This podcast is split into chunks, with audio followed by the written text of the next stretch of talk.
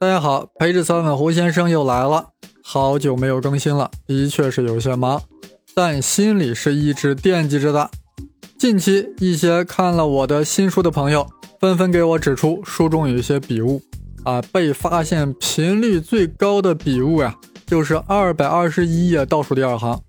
爱因斯坦本人和其他物理学家根据广义相对论提出了四大语言啊，当然应该是四大预言。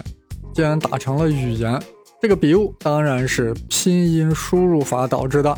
中文的同音字呀，实在是太多了。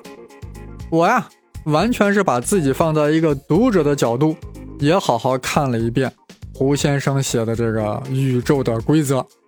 觉得全书在涉及量子理论的时候呀，就是少说了量子力学的一个重要特质——非定域。本期节目呀，就是要把这个缺憾补上去，给自己的书打个补丁。一旦有了这个补丁，书中涉及的量子纠缠呀、势力贯穿呀这类的奇怪现象都会迎刃而解。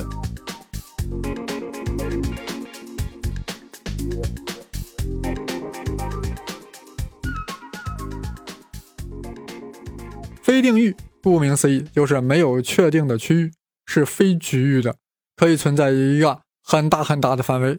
比如说，我们普通人就是定域的，因为我们的身体在某个特定的时间是处于某个特定的空间位置的，这就是定域的。但神就不一样了呀，尤其是万能的神，他是无所不在的。按照圣经的说法，神是存在于一切时空之中的。而且不局限于任何当时当地，神无所不在，无时不在，神就是非定域的。那我们现在要关心的是，在自然科学领域有没有这样无所不在的大神？我要说，非常有，而且它还很普通，它就是量子力学中的波函数。大家想想，那波函数 x 的定义域就是从负无穷到正无穷呀，那岂不是无所不在？无时不在吗？呃，要把这一点解释清楚呀，我们要追本溯源，从德布罗意说起。众所周知，爱因斯坦先生首先提出了光具有波粒二象性，由此德布罗意就开始类比了。既然光是如此，难道实物粒子就不是吗？于是大胆猜测，任何微观粒子都具有波粒二象性。没想到呀，还被他给蒙对了。这种用类比进行猜测的方式。是物理学家经常用的，取得了很多突破，所以这是个方法，值得关注。既然你德布罗意认为离子是波粒二象性的，自己也不得不扪心自问呀：波动性和离子性是如何统一在一个实物离子身上的呢？德布罗意起初就设想物质波应该是某种实际的结构，是一种三维空间中连续分布的物质波包。这个波包的大小就是离子大小，波包的群速度就是离子的运动速度。哎呀，讲到这里，有人会问：波包是个啥玩意儿？Wave packet，波包，波的包是吧？对于理想状态的自由离子，也就是说势能等于零的时候，那么这个自由离子其德布罗意波，也就它的物质波，应该是单色波列。也就是理想的正弦波，但实际情况哪有那么理想？所以某个离子的物质波啊，应该看作是无限多个不同频率、不同振幅的理想正弦波的叠加的结果。那么，这种由多个理想正弦波叠加而成的波列就是波包。不妨就想象成一个大包子，包子里有各种馅，萝卜、粉条、大肉什么的。但都是波形的，都是那个 sin 啊，正弦波，各种正弦的萝卜条、粉丝条、肉丝条，被一个无形的包络、无形的包子皮儿所裹挟，从而且具有了离子的模样。如此一来，我们就可以把波包整体看成离子，但其内又是由很多正弦波所构成的，将来可以产生衍射干涉现象。哎呀，德布罗意对自己的构想还是挺满意的。一时有点得意，但马上发现这个大包子有问题，因为进一步分析表明，当时间趋于无穷时，这个波包呀就越来越胖，最终啊就和整个宇宙一样胖了。也就是说，随便一个离子的包包，其宽度会随着时间的流逝趋于无穷大。这样的包子，那也就太膨胀了吧？换句话说，波包从一开始是定域的，然后就无限的扩散开去，弥散整个宇宙，无所不在了，成为了非定域的。这真是匪夷所思呀！就拿电子扩散吧，那电子的，就拿电子来说吧。那么电子的波波扩散，岂不是电子彻底散架了吗？那电子的这个包子里面的馅儿萝卜粉条，岂不会散落一宇宙吗？这与我们现实中观测到的电子啊是很不一样的。毕竟电子是很稳定的，不会动不动就波波扩散，而且还无限扩散，散架到整个环宇中了。一般不会这样的。可以说，德布罗意的构想失败了，因为他的思想还不够开放。他还在坚守经典概念，还是想把微观粒子想象成一个实实在在的三维结构的实体。我们现在普通人也一样啊，非要把电子想象成为一个大包子，心里才踏实。这其实都是我们视觉给我们带来一种感觉而已。说直白点，就是一种错觉，由此产生了如此根深蒂固的印象。换句话说，一种根深蒂固的一种错误观念。那么后来经过了很多波折啊，最终这个问题被波恩解决了。波恩咋解决的？确切的说，是波恩提出了一个说法，目前听起来还说得过去，那就是一种概率解释、统计解释。离子具有波动性的波，并非我们宏观经典的波，而是一种几率波，表达的是离子在空间中各个位置出现的概率。所谓波包的扩散，实际上是。离子概率的扩散，而并非离子本身的解体啊，不是我们现在刚才说一个大包子里面的各种馅儿、萝卜条、粉丝条啊，向四面八方扩散了。也就是说，随着时间的演化，并非离子本身越来越膨胀了，而是离子能够出现的范围越来越广大了。你张开大嘴巴，随便在宇宙任何一个地方咬上一口。总是有可能啃上这个大包子，这就是非定域。下面我们结合波函数具体来说说。既然德布罗意认为普通离子也具有波动性啊，那微观离子就可以用波动方程来描绘，对吧？德布罗意是在1924年提出了物质波的概念，结果薛定谔在1926年就搞出了一个波动方程，那当然就是众所周知的薛定谔方程。至于这个方程怎么搞出来的呀？本次就不说了。反正也是用类比的方式进行蒙的，但蒙的很有水平，所以搞出来这个方程呀是有模有样。我就借着音频再说说，大家随便听听。大家要清楚，薛定谔方程就是关于波函数的方程，因为我因为微观离子是一种波，所以薛定谔就用波函数普赛（括号 x 逗逗号 t 反括号）来表示这个离子。那么，为了简单起见，我们就假设这个离子只是在一维空间运动的，所以只考虑了空间坐标 x，而不用考虑 y 和 z，是吧？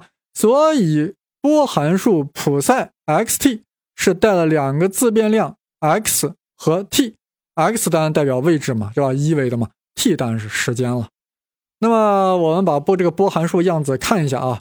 方程的右侧是对函数普赛自变量时间 t 的一阶偏导数，而方程的左侧是对波函数普赛的位置 x 的二阶偏导数。但是在左侧啊，还有一项就是势函数乘以波函数普赛。势函数啥玩意儿？就是表示离子所拥有的势能的函数。大家都知道嘛，一个物体，一个离子，在一个立场中要有一个势能嘛。把这个势能记作了 U（ 括号 x 逗 t 反括号），也就是说，这个势函数是位置 x 和时间 t 的函数，在不同的位置有不同的势能，在不同的时间呢也有不同的势能。好了，再说一下薛定谔方程的总体印象：右侧是波函数普赛对时间 t 的一阶偏导数，左侧是两项之和，分别是对。波函数普赛的位置 x 的二阶偏导数，再加上势函数 u 乘以波函数普赛。当然啊，他们还有一些系数，是吧？一些带有什么普朗克常数的系数，那个就不细说了。薛定谔搞出了薛定谔方程，却说不清楚波函数普赛表达什么物理量，竟然不知道它是啥玩意儿，就只能说它是个波函数。那你这个普赛代表波的啥嘛？薛定谔不知道。哇塞，搞笑了。后来啊，还是那个波恩突发奇想，咬定波函数代表概率。确切来说，波函数的平方就是一个离子在时间 t 出现在 x 这一点的概率啊。这个我们原来仔细讲过啊。由此我们知道。离子运动状态可以用波函数来描述，但是波函数本身并不是直接的物理量，没有直接的物理意义，不表示任何实在的物理量在空间的波动，它只是一种表述的形式。只有波函数的平方才有明确的物理意义，给出了 t 时刻离子在空间出现的概率分布。但大家一定要注意。这个概率分布绝不是微观离子的真实密度分布，而只是一个概率分布而已。哇，是不是感觉很虚呀？是的，微观世界，我们原来认为实实在在的东西，越来越虚了。相反，我们原来认为实实在在的东西其实是不存在的。呃，这似乎将波动性和离子性啊统一在一起了啊，就用波恩这种方式，但也恰恰说明。是不可能将经典的离子图像和波动图像同时赋予一个客观实体的。刚才说的内容，我们之前啊其实都讲过，书里更有详细的描述，但就是忽略了波函数普赛 x_t 的定义。这里 x 定义就是从负无穷到正无穷，也就是说，普赛 x_t 所描绘的离子可以出现在。负无穷到正无穷的任何一个地方，这就是非定域，它不在一个确定区域啊。当然，这里要排除一种特殊情况啊，就是离子处于无限深视井之中的时候，从而将离子限定在一个狭小范围了。但实际上呀，真实的物理环境哪有无限深的视景？也就是说，哪里有无穷大的势能呀？所以在实际情况中，普赛 x_t 的定义。就是从负无穷到正无穷，也就是说，离子的位置 x 是可以取任何值的，离子是可以出现在任何一个地方的。哎，但是在我们在实验中为什么觉得电子更有可能出现在某个局部区域呢？那是因为随着 x 的增大，波函数会有指数数的递减，所以在越遥远的地方呀，出现几率越小，最后趋近于零了。但毕竟不是零啊，趋近于零绝对不是零。那总还是有几率的，有概率的，虽然特别特别小。总而言之，量子力学在告诉我们，离子是非定域的。哇，这个思想呀，非常的具有革命性。量子力学所确定的非定域，深深的触动了我们的三观。原来宇宙万物呀，的确是普遍联系的，相互交织的，各种相互的感知互作用，甚至是瞬间的，不需要时间的。宇宙的各部分不是孤立的，是不可分割的。说夸张些，就是世界不能被分解为各种要素的集合。那种认为宇宙是由各个部分所组成的观点，那是一种幻觉，是一种错觉。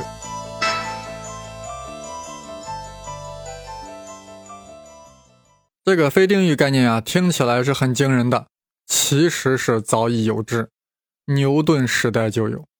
啊，大家都知道万有引力定律嘛，是吧？就是万物之间都有引力嘛，而且这个引力大小取决于它们双方的质量大小以及相互之间距离的远近。正是因为地球与太阳之间的万有引力，所以地球绕着太阳转。但问题是，地球是如何感受到了太阳的引力？同样，太阳是如何感受到了地球的引力？它们之间又没有一个棍子互相捅着对方呀？那双方如是如何传递作用力的呢？说的更神奇一点，地球是怎么知道了太阳的质量，同时还感受到了太阳的距离，于是地球就发出了它应该发出的力度，而太阳呢，还正好以同样的力回应了地球。哇，好神奇啊！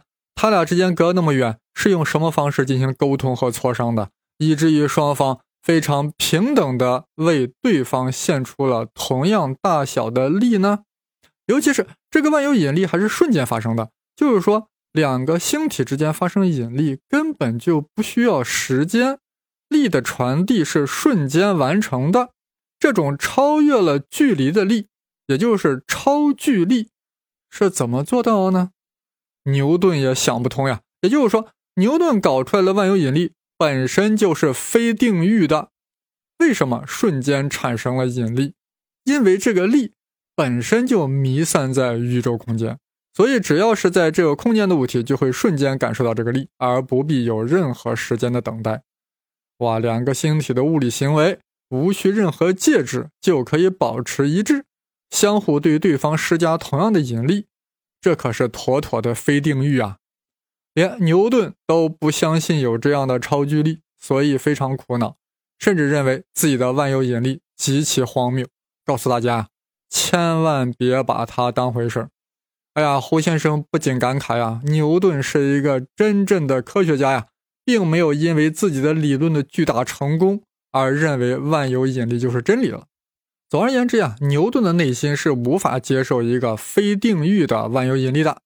啊，后来的物理学家啊，为了解释这个超距力，为了圆这个场子，给了几种说法，一个就是引力场嘛。说的就是，哎，这个地球呀，不管周围是否有别的天体，早早的就布下了一个场子，也就是说，从地心向外发出了引力线，构成了地球的引力场。凡是落在这个场子里的呀，就会感受到地球的引力，而且是瞬间的。呃，这样解释还是挺不错的啊，就是整个引力场呀特别虚啊，贼像是人为构造出来的概念，而且这个引力场又成了非定域的。那你想？只要地球诞生的那一刹那，地球的引力线是不是就通向全宇宙了呀？所以地球的引力就是非定域的了。爱因斯坦是非常不喜欢超距作用的啊，他因为他认为能量和信息的传递速度有个极限，那就是光速。你这个超距力不但超距，而且瞬间，那就意味着是超光速的呀。其实我相对论所能接纳。确切的说，爱因斯坦认为两个离子之间的信息传递速度不能超过光速，不存在超距作用，这就是定域性原理。面对超距力，爱因斯坦绝对不能接受，愤然抛弃了万有引力，引入了弯曲时空。地球之所以绕着太阳转，那是因为太阳质量太大，把周围的时空压弯了。地球在这个弯曲时空之中，只好绕着太阳转了。或者说，自然而然的弯着就绕着太阳转了。当然了，这就是爱因斯坦的引力场理论嘛。既然物体的质量令时空弯曲，那么一旦物体的质量发生变化，时空的弯曲程度就会变化，形成涟漪一样的波，就会向外传播，这就是引力波。有了这个引力波，是不是就有了传播时间呀？引力波是光速嘛？那就不是瞬时了。爱因斯坦似乎用引力波否定了万有引力的瞬间性，这不是瞬间的，要有引力波来传递的。而引力波是光速，那也是需要时间才能到达某个特定位置的。但仔细想，有问题啊！就拿太阳来说，太阳从一诞生那一刻起，就开始以其庞大的质量对周边的时空进行弯曲。但这种弯曲从近及远，一直向更远的地方扩散，当然是光速的啊。如果宇宙是有限的话，太阳都诞生了四十五亿年了，那它的弯曲是不是已经波及了很大很大的范围了呀？那么，在这个很大范围内的物体对太阳所造成的弯曲的感受，那都应该是瞬间的呀，不需要时间的呀。说来说去，弯曲时空只有在它传播的时候才需要时间。一旦传播到位，就又形成了一个非定域的场子，场子中的物体就会瞬间感受到太阳的所造成的弯曲时空。所以这还是非定域的。那咋办？有人又提出另外一种说法，引入一个新概念，什么呀？引力子啊！注意啊，这纯粹是假想出来的啊。也可以认为是类比出来的，就认为两个物体之间的引力是它俩之间互相交换引力子的，从而产生了相互吸引的作用。为了让这个引力子能够担当得起解释万有引力的重任，啊，物理学家啊特别拼，要求引力子必须永远相吸，而且作用范围无限远，等等。但是引力子至今还未被发现。如果引力子真被发现了啊，或许我们就可以认为，地球和太阳之间时时刻刻都在交换着引力子，由此而产生了吸引力。那么，交换引力子的多少决定了它们之间的万有引力的大小。如果引力真的是由一种离子的交换所实现的，那么万有引力啊就不再是超距离了，也就不再是非定域的，因为这个引力啊是附着在引力子之上了，而不是像刚才所云的那个引力场啊弯曲时空那种弥漫整个宇宙的方式了。有了引力子这个信使，宇宙呀就可以继续按照一直以来的物理观念来理解，就是宇宙的。各个实体都是局域性的，都是定域的。之所以产生相互作用，那是因为由引力子呀、光子呀、胶子呀来传递各种力，由此大自然就是由一个主点相互作用的局域性的实体的集合。那么这个观点啊，当然符合我们对于世界的直觉，也符合牛顿和爱因斯坦的脾胃。由此我们知道，离子一定是定域的。在某一时刻，一定是局限在某一个狭小的范围的。只有波呢，才有可能涉及到很大很大的范围。也就是说，波有可能是非定域的，可以是弥散到巨大的宇宙空间的。所以，量子力学的诞生实在是牛顿、爱因斯坦难以接受，因为微观粒子呀，直接开始用波函数普赛来描绘了。普赛。括号 x 逗 t 反括号，它其中的定义域 x 是从负无穷到正无穷呀，那是刚刚的非定域。那么有人会说，那为什么非要接受量子力学呢？或者更具体说，为什么非要接受薛定谔方程呢？因为呀，很多微观现象，经典的物理论解释不了呀，而薛定谔方程不但还可以解释。而且还可以精确地计算出其发生的概率，所以量子力学就成功了。那么它自带的非定域也就发达了起来。我们举个例子啊，就说室垒贯穿，也就是隧道效应嘛。这个我们原来讲过，但此番呀要讲出新的意思。所谓室垒啊，就可以视作一一堵墙啊。按理说普通人是无法穿过的，除非你是崂山道士。但是实验反复告诉我们呀。微观粒子个个都是崂山道士，仿佛墙体中有一个隧道啊，就给它让它穿过去了，所以叫隧道效应。但其实这个名字是非常扯淡的，哪里有什么隧道？好了，现在表达的稍微正规一点啊。所谓势垒，就是势能比附近的势能都高的一个很小的空间区域。那么最普通的这个方形室垒啊，那示意图看起来就像一堵墙嘛。这时候一个电子过来了，它向室垒迎头撞了过去，那会是什么后果呢？按照经典力学观点啊，如果这个电子能量比这个室垒的势能大，它就一定能过去，对吧？但如果电子能量小于这个室垒的势能，它就应该被反弹回来，是一定被反弹回来。但实际情况是，当一个电子冲向比它能量更高的室垒之时，它是有可能穿过去的。而我们用薛定谔方程可以把这个可能性算出来。也就是说，通过求解薛定谔方程中的波函数普赛，然后把这个波函数普赛一平方，就可以算出电子到达任何一个位置的概率。结果发现，掉电子。到达室垒另一侧是有相当的概率的，比如说有三分之一的概率。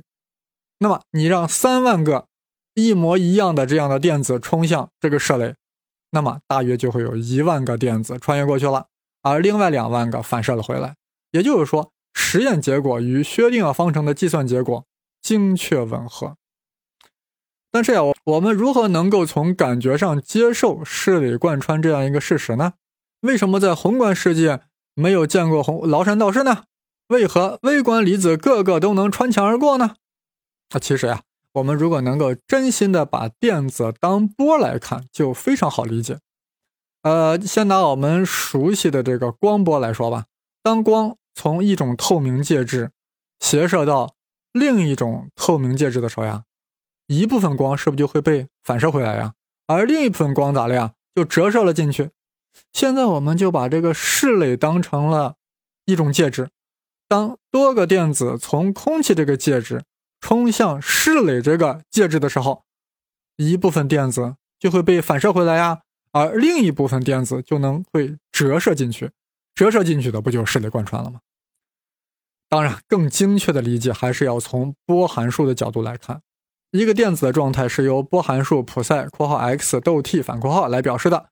一旦这个电子诞生，它随着时间 t 的演化，其位置 x 就开始扩散。这样说其实是不对的，不是电子的位置 x 在扩散，那要那样的话，那电子不就散架了吗？扩散的不是电子本身，小小的电子哪经得起扩散呀？是电子在各个位置上出现的概率进行扩散了。本来电子刚刚诞生的时候。它只可能在一个非常狭小的区域出现，只有在这个非常狭小的区域，它是有出现的概率的。但是随着时间演化，这个区域不断扩大，电子从本来只能在一个小的区域出现，随着时间演化，电子可以出现的区域啊，就逐渐的扩散，那就会扩散到室垒的另一侧了。这正是波函数非定域性质所导致的。也就是说，波函数。普赛 x_t 中的 x 定域取值范围是负无穷到正无穷，必然导致隧道效应的出现。当然了，这个严格来说呀，是要求解薛定谔方程的啊。那个过程我这就实在没法讲了，讲了大也没人爱听，是吧？总而言之，我们本期通过讲量子力学的非定域，给了我们很大的启发。或许让很多人对量子纠缠呀也若有所悟。如果离子是非定域的，那幽灵般的超距作用，那似乎也是必然的了呀。说到这里，远在印度伊朗的哪吒为什么成为了唐朝将领李靖的儿子？难道这也是因为哪吒的非定域性所导致的吗？哎，有兴趣的朋友啊，可以听一下我的另一个栏目《胡先生文史札记》。当然是带“竹”字头的生，那里啊正在更新哪吒系列。下一期配置 seven 胡先生准备讲讲非定域与量子纠缠之间的关系。好了，我们下次再见。